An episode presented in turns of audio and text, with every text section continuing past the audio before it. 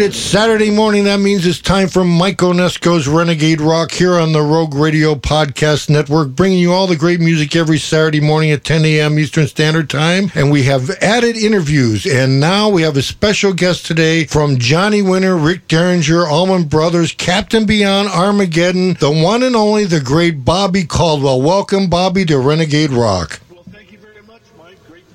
It's great to have you. And, you know, we start off the show with we played uh, Rock and Roll Hoochie Coo from Rick Derringer. So why don't you just tell our audience a little bit about that and how that uh, came about? And uh, I'm sure it was from when you played with Johnny Winter, you hooked up with Rick Derringer, right? Well, what happened was Rick and I, yes, had been playing with Johnny uh, Winter, and when Rick decided that he wanted to try to do his own thing, is the best way to say it, he asked me to do it, and so we, at the, at the time he asked me, I was uh, actually playing with Cactus. Really? Cactus? Yes, I was. Uh, at that time, took Carmine's place there for a while. Wow, that's pretty cool. That's interesting. So you did play with Tim Bogert then? No, Tim wasn't. Tim wasn't in the band. Oh, okay. Then he had left to play with Jeff Beck.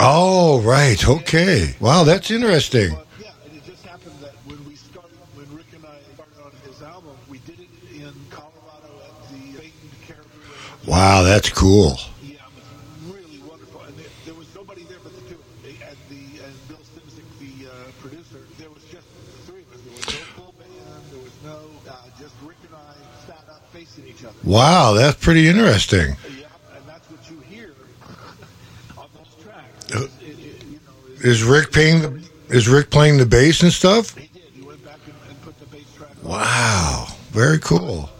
So it was kind of an interesting recording the way we went about, you know, doing it because we didn't have all the band, and that you got to, you know, you got to be on top of it when you're doing it just two people. Yeah, especially when you don't have a bass player to work with. Yeah, and you're in a room where there's just the two of you, you know, and the rest of it's vacant space, and so that's how we did it. We recorded the album up there, Rock and Roll Hoochie Coo. Did you tour with Rick after that? No, because I was playing with Captain Beyond. Oh, very nice. Yeah, so what happened was I had too much of my soul vested in Captain Beyond. So uh, even if Rick and I had discussed, you know, going out and doing it, I, I mean, we didn't because there just wasn't any time, and I didn't have any honest any interest because my interest was Captain Beyond. was TV at that time. Right. And how, anyway, how we recorded Rock and Roll Hoochie Coo. We actually had done that with Johnny singing it. If any of your listeners have heard Johnny Winter sing Rock and Roll Hoochie he does a fantastic. Yeah, it's a great version, but the Rick Derringer version with you guys in the studio is just unreal. Your drumming on that is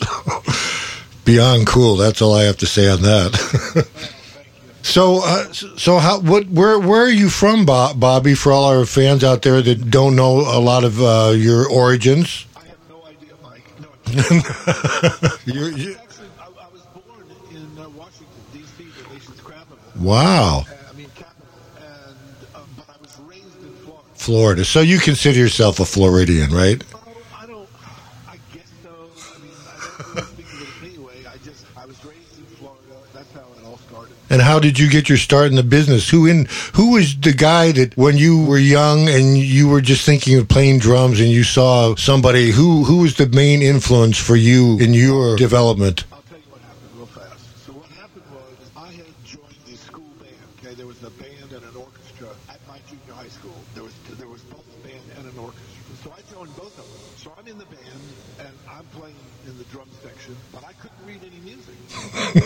You what happened real fast. So what happened was I had joined the school band. Okay, there was a band and an orchestra at my junior high school. There was there was both a band and an orchestra. So I joined both of them. So I'm in the band and I'm playing in the drum section, but I couldn't read any music. and if you can't read the music, You ain't in the in an orchestra. you're going to be in trouble. yeah. And I was fortunate to have this this classmate of mine who had really read well and sort of tutored me. Wow, that's cool. Yeah, outside of the school, I mean, I had this. I had been listening to the radio through my older sister, so I could. I mean, I could tell you all of the R and B hits from 1957. I mean, even when I was a child. So what happened was, I got so addicted to the, the idea of playing a set of drums, and a buddy of mine's older brother had a local band. You know, they were playing because they were much older. They were playing all these teen dances and private parties and what, uh, whatever, whatever it was. So they were cool, very cool. Well, they were doing, you know, they were, again, these guys were out of high school. They were in their first year of college, and they still loved to play. And th- this was in the '60s, right? That's right. And so what I would do is his younger brother was a friend of mine, and I would go over when I knew they were going to be rehearsing, and I would sit outside on my bike and listen to them through the, the windows and the walls. of That's great. And his parents, his parents never minded at all. They were, it was really like Leave It to Beaver. They really supported them. So I listened to it, and then one day, the punchline to this story, Mike, is I got to go inside. Somebody in the band, the band Invited you in, right? invited me in. Wow. So I go in there and I'm sitting there, you know, very demure, like a little potted plant, you know. and the band, you "I'll Go Crazy" by James Brown or whatever they were doing. They, you know, they do a lot of uh, R&B stuff those days. And I'm sitting there and I keep staring, you know, without trying to stare at the drummer. At the drummer. And I'm listening to everything that's going on, and I'm thinking, man, have I died and gone to heaven? What is this? So The, your awakening. Yes. yeah, uh, boy, am I ever. And I'm overwhelmed with appreciation of just being able to sit there. And at some point, they stopped in between songs, and the drummer, I'll never forget his name, Ray Gilbert. Never, and he looked over at me and said, uh, kind of like you would uh, your little brother, hey, uh, will I come over here and sit on the drums or something? And I thought, are you kidding me? he had no idea. I mean, Right, right. ready.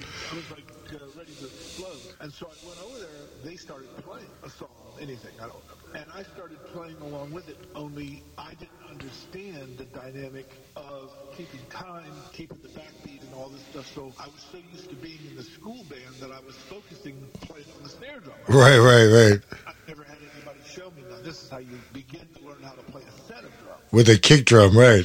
All. Yeah. And so what happened was, you know, I, I obviously did. I did. I wasn't doing the music very, you know, it, it wasn't enhancing it at all. But it was okay. They, you know, they weren't caring about that. But I remember how I felt, and I looked at the drummer, and he had this kind of. I got to say this right. He he had this kind of endearing, understandable sort of smile. It wasn't, it, was- it wasn't like you know. Like he understood. he understood totally Right. but he still couldn't help but sort of getting a sly smirk on his face. But I spotted, it, and I thought, so I stopped, you know, and then it, the, it, sooner or later, you know, I it was all finished. I thanked him and, and uh, said goodbye to Ben, who was my friend Gary's older brother. And I remember riding home on my bicycle, Mike, and I remember thinking, yeah, you laugh. I'm going to be the best drummer in this, you know what town. And it's not going to be long. And that was the, that was a real uh, Defining moment. it really was. I mean, and I practiced That's great.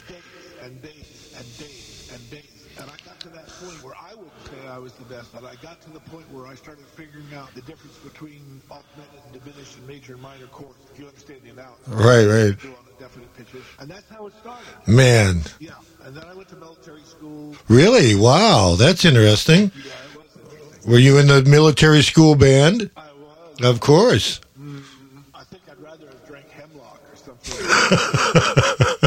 Well, you survived. And what was the first band you joined as a drummer when you knew that you were, you know, found your niche? What was the first band you formed, or did you join a band, or did you start a band? What happened was I begged my parents to buy me a set of drums. I mean, every freaking weekend. I would go down to the music store, you know, and my father was uh, dead set against it. It was, I don't know, it was probably a combination of the noise and the money. Or, Right, right.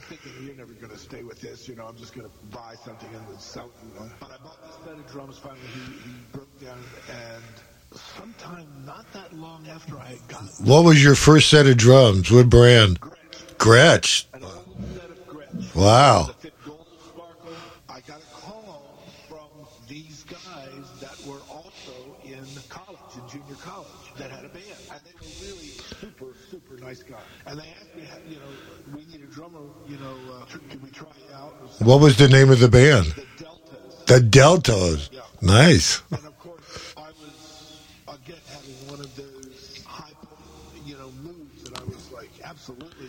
That you live for. I couldn't even drive a car, of course, and so they had to pick me up take me everywhere. But I, I passed the audition. They loved the way I played, and that's how it started with with this first band. That's great. So eventually that led to you. How did you uh, hook up with Johnny Winter? How, I mean, was that uh, through the Allman Brothers or?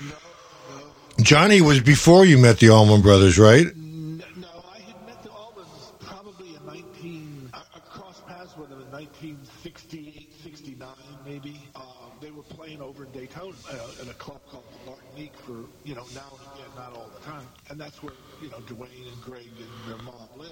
And uh, so the short version is I was playing in a group from Tampa, Florida called Noah's Ark. And I paid my dues with those people. We played everywhere and tried to get a break. And we went to New York. What kind of material was that?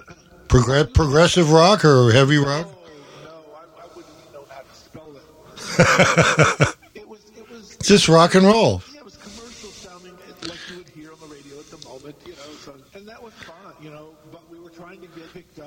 up and get noticed. So we Decca Records uh, gave us a uh, contract, and and so what happened was years later. Now, Mike, you going years later, I get a call one afternoon from a guy. This is going to tell you the story. This is a pretty interesting story, if I do say so. So what happened is my road drum tech guy, whatever, called me in the afternoon, and he says to me. He says, Bobby, listen, how would you like to come down and jam with Johnny Winter? Wow. It's about 200 degrees outside. It's, it's in July in, in Florida. And I've just finished practicing for a couple of hours on my own. So you were wiped out. Well, not so much wiped out. Just- I, I just didn't, I wasn't, I told him, and this guy was a super music lover that worked for us. He's just a great guy. And he said, why don't you come on down and jam with Johnny? And you, you know, I said, Dave, I, I, I don't like to jam with people. It's boring. I said, you know, what- I said, it's my thing. I mean, I, I've done it, but I, I, I don't have any interest in doing it. At the time, Mike, the truth you know that I was a Jimi Hendrix experience aficionado. Right, right. I knew when I heard, I knew when I heard those chords and the and the arrangements, those songs, and what he was doing. That's where I wanted to be if I could get there. We all did. And so he just keeps talking to me. Oh, what are we gonna put? Now remember, he works for Noah's Ark, so he, you know I'm gonna be seeing him on the weekends. Right. Gonna- Where are we playing this weekend? Oh, we're gonna be over so and so. I think, and I'll, I'll find out, tell you more. And we stayed on the phone, and finally he keeps coming back to this. Will you come over for just a little bit and and and, and jam? Something when he asked me again, something, some light came in. It was, you know, your You better do it. your intuition said, you know, why don't you just go over there? So I thinking, okay. I said, all right, Dave, I'll go there. Did you know who Johnny Winter was? Oh, sure. Oh, yeah. Okay. They were, they were rehearsing at a neighbor kid that I know from this town. so I pull up, and all these local people, you course, by this they're all standing around in the front yard. This, you know, these beautiful wood a fairly affluent area. It's like Shaker Heights is, I guess. Right, right. I'm stand, I'm sitting out there. But remember, this is the days before know carry bottled water stuff, and I'm standing there, and I keep hearing this music, and I see people coming in and out and in and out of the house. Finally, I said to Dave, I said, Dave, he's walking around. I called him over. I said, Listen, do you know any idea when they're going to do this? You know, I mean, because I said I 200 degrees out here. I said I'm going to go on Home Neat and take out my take my girlfriend out, who on a one to ten scale was about 12.5. if you know. What I. Yes. I, I thought, you know, I, I'm, I'm going to go home and take Diane out. So he said, hang on a minute. Goes out, comes back about 10 minutes later. He said, okay, they're going to be ready for you any minute. So I'm thinking at this time, like, I'm frustrated, I'm hot, I'm tired of sitting around. It's like, really? So anyway, from the front door, I'm out by the street. He summons me. So I go in the front door, and in there, in this guy's living room, stands Johnny Winter, Wow. No way. Are you kidding? In his living room? Yeah, in the living room. Steve Paul, the manager. Kenny Slate is the road manager. And Jordan, technical road people. And they're all sort of, you know, kind of clamoring around. And I look over at this really bad drum set that is in the corner that, you know, I, I'm oh, shit, I guess that's what I'm going to do. And, I, and so I really, I shook hands with everybody. I said, hey, how are you? You know, I made my way over to the drum set. And I thought to myself, see, I thought to myself, let's just get this out, get this over with so I can go get on my way type. You know what I mean? Right. I, didn't, I just didn't have the patience for it. It's like, you know, what am I doing here for this? You know, just, I, I You weren't starstruck at the, at the moment. No. all. It was always about the music. So if the music wasn't, you know, doing something for me, I didn't care if it was, you know, King Farouk. I mean, I just True professional. I love that. So what happened was I sat on the drums, and all of a sudden I started playing this really intense drum pattern between the tom tom, the snare drum, the kick drum, and the bell cymbal, and it was really sort of a very up tempo. You could almost call it a jazz pattern, but with a heavier hand to it. I just I, I just started playing, and they all joined in. All of a sudden now, everyone is playing that's got an instrument on. Uh, you know, and then just he's got his sax around his neck, and everyone's playing. Now I'm not even looking up to these people. You know, I'm not You're just jamming. I, I'm just trying to play Right. as best I can. And so we go through these different fields. So we start doing this blues shuffle, and then we do a slow blues, and then we do a straight rock and roll tune, a la Chuck Berry. Then we do a you know a heavy heavy thing. Then we do that, and we just all seem to be able to listen well and gravitate uh, together to do it. That's what we all strive for, man, isn't it?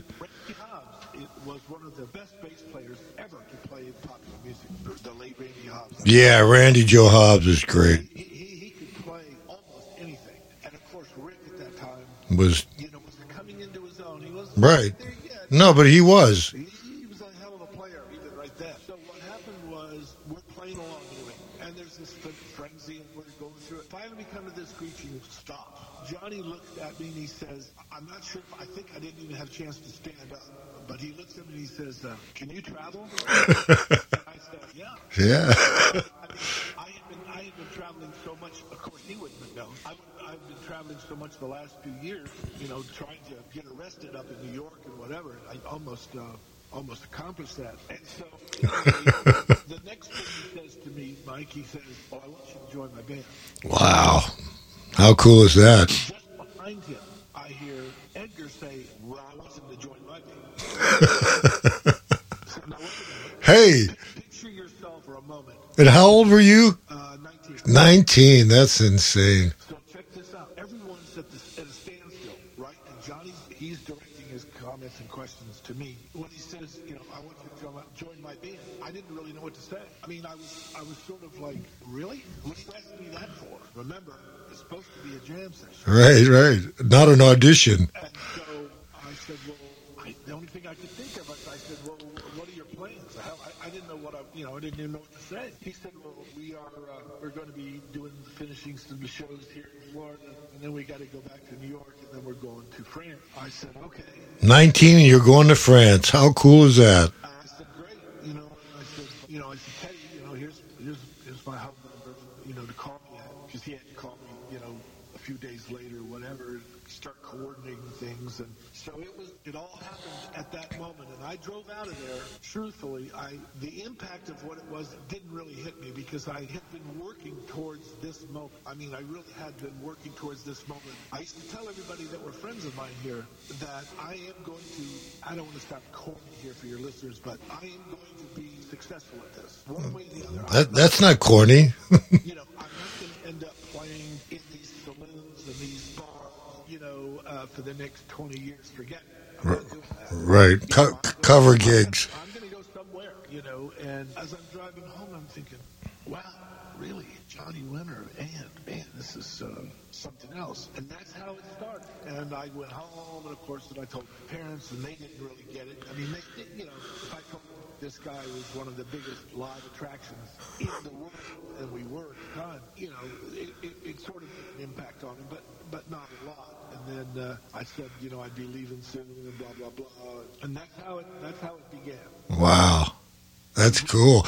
Well, listen, we're talking with the great Bobby Caldwell right now from Johnny Winter, Rick Derringer, Armageddon, Captain Beyond. We're going to take a break right now and play Raging River of Fear from Captain Beyond, and then we'll be right back.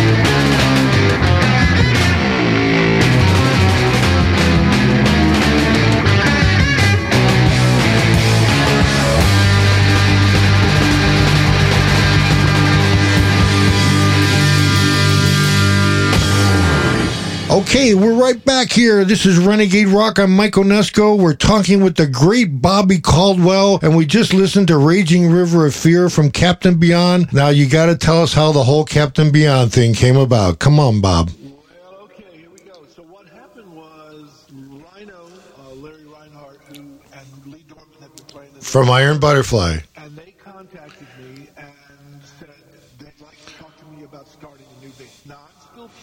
Johnny Winter. Right. And these, they're telling me that the butterfly are about to fold, uh, blah, blah, blah. I said, well, look, I can't answer that right now. I said, but we're going to be in L.A., you know, I don't know, a month later or something. Let's get together when I come there, you know, come down to the show and, we can talk, blah, blah, blah. So they came over when we got there and we talked about this mythical band, but I still couldn't commit to it because I'm thinking, really? I don't know.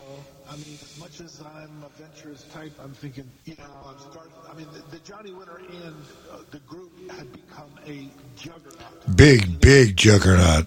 I mean, you, nobody, and just some people thought that they should be the headliners on some shows, regretted it because Right.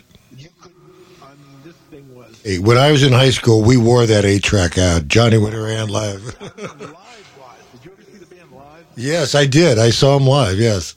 Okay, so you know, I mean, and uh, so I won't name some names of, of some groups that thought that they should be the headliner until they heard us, and then they quickly changed that. But anyway, so I'm playing with Johnny, and I'm being, you know, Co- courted by uh, courted by a couple of people who want to start this new sort of. Uh, super band. but it really wasn't called a super Just let's see if we can get this together. Now, Lee Dorman from Iron Butterfly, And they were wheeling in dough from Iron Butterfly In-A-Gadda-Da-Vida. Yeah. he, they couldn't spend their money. They had so much. now, Lee, who I, I miss the both of those guys very much. I love the two of them. And Lee at that time was, you know, he was a bachelor living in his beautiful house in the Hollywood Hills. I mean, you know, he, He- Living the life. I think I left there with Johnny. Of course, we had more shows to do. Went up to San Francisco, played the Fillmore West several nights, and uh, then up to Washington, Spokane, and all these other places. We started talking more, and all of a sudden, I get a call from Teddy, our road manager, saying that Johnny uh, is going to take some time off. And I'm thinking, what? And he, he said, yeah, Johnny's going to take some time off. He needs to rejuvenate, rehabilitate, kind of get off the, the whole thing. And I said, well, okay. I thought, well, This is a good time. Yes. this is the answer right here. And so I said, okay, well, I'll come out that way. You know, I can come out now, and we'll see what happens. So we got together, Rhino and Lee and I, but we didn't have a singer. And the, the management with uh, Iron Butterfly said, well, you know, we, we know of this guy that we've talked to or ran across or heard about. Uh, he used to be the singer with Deep Purple. Rod Evans. And he's around. He's relocated from London to L.A. So we got together with Rod, and we started talking about this band, you know, and we didn't know, you know, nobody knew where to start. And I said, well, let me just tell you this from the get-go. I'm not starting playing in a fucking blues band. I said, I've been playing with Johnny Winter. I've been playing with the Allman Brothers. I'm bluesed out. I said, now I don't mind playing blues-inspired music. That's fine, but I'm not. I'm not going to some one four five. You know, let's do it. You know, type thing. Captain Beyond was anything but that. I'll tell you. Right. And so everybody said, well, that's fine. I said, I want to do something adventurous. And those are my exact words. Groundbreaking. And as we started in, we started rehearsing at Larry Reinhardt's house every day. Ross and Ri- uh, Lee and myself. I was living with Lee at the time. We drove out about a 30-minute drive to Reinhardt's house, and we rehearsed all day. l- Uh, you know, from about 9, 9.30 in the morning till about 5.30, just like it was a paid job. Right. And that's what we did. And so uh, Fantastic. that's how we got started. And most of the music uh, was written by Larry and I. You were the main songwriters? Of, of the music, Right, right. of the lyrics. Rod did that, right. Rod and I together. Oh, good. So you are a lyricist also. Yeah, so I wrote the lyrics to Dancing Madly Backward, Raging River of Fear, Strokes and Over, Thousand Days of Yesterdays, and Rod wrote Mesmerization Eclipse, which is tremendous lyrics on that. And he wrote did all everything, of Mount Void. And we shared those, uh, those duties, but the arrangements somehow fell on my plate to do. So I would arrange the stuff. To me, the song arrangement is one of the most important parts of the songwriting process. Yeah, unfortunately, you know, it, it uh, we started putting that all together, and uh, Well, you're good at it. yeah, we did a demo, and uh, the this is the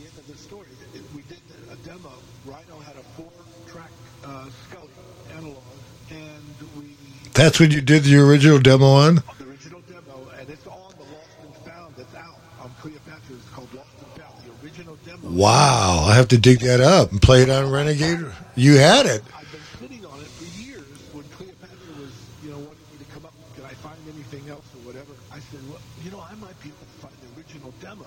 So what happened was we took it in and we mastered it in uh, Paramount in Hollywood and mixed it rather, and we got all that together. So now here come the Allman Brothers to play the whiskey, having played with the Allmans all those previous months and years, and Rhino knew them too.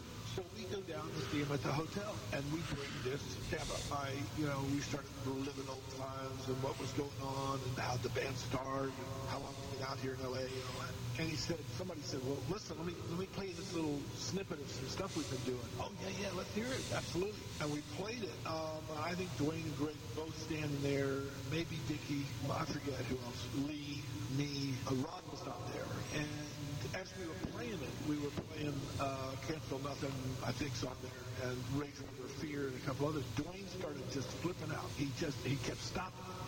Unbelievable, this is unbelievable. He said, where the hell you record this? I mean, you know, he, he just couldn't, he couldn't believe it. How cool. It, it was great. I mean, it really was tremendous. And he said, I got to call Phil now. I got to call Phil Logan and tell him he doesn't sign you. Is that the guy from Capricorn? That was the president, Phil Logan. And whatever Duane said, whatever Duane said, Phil would jump, you know, 50 feet in the air Right.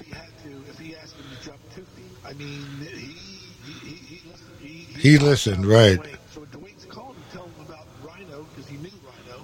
He knew about Larry, Phil, back in Macon. And he's telling him about this band because he's just raving about it. So Phil says, can you guys come down to the office tomorrow? He wasn't wasting any time. And so we, we That's fast. now, just for the record, no pun intended, we had already gone to a couple of record companies and been turned away. And that's fine. yeah. And so we said, yeah, well, great, uh, Phil, we'll see you tomorrow. So we went down there, and we're sitting across the desk from him. Phil says, what do you, want what do you guys want to do? And Larry says, Rhino says, well, ultimately we'd like to go to Europe and uh, play a lot of shows over there before we come and start playing in the U.S. Well, Phil's got this tablet out, you know, and Phil's checking off these things. Yeah, okay, no problem. Says, Phil says, well, you guys are going to need some money, I'm sure, to finance some of these things, whether it's this or that. Blah, blah. How much do you think you need?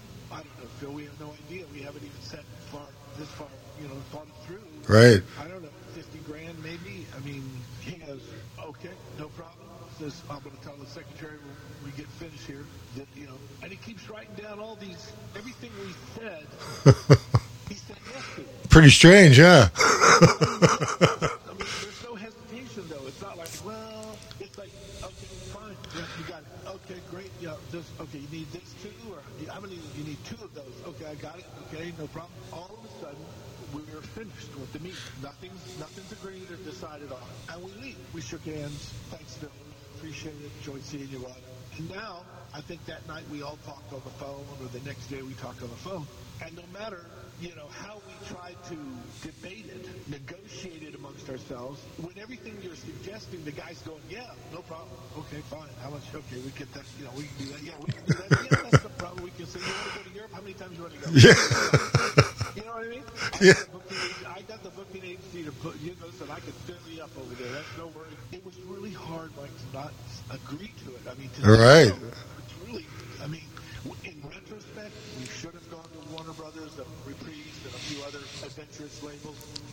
And the rest is history, right?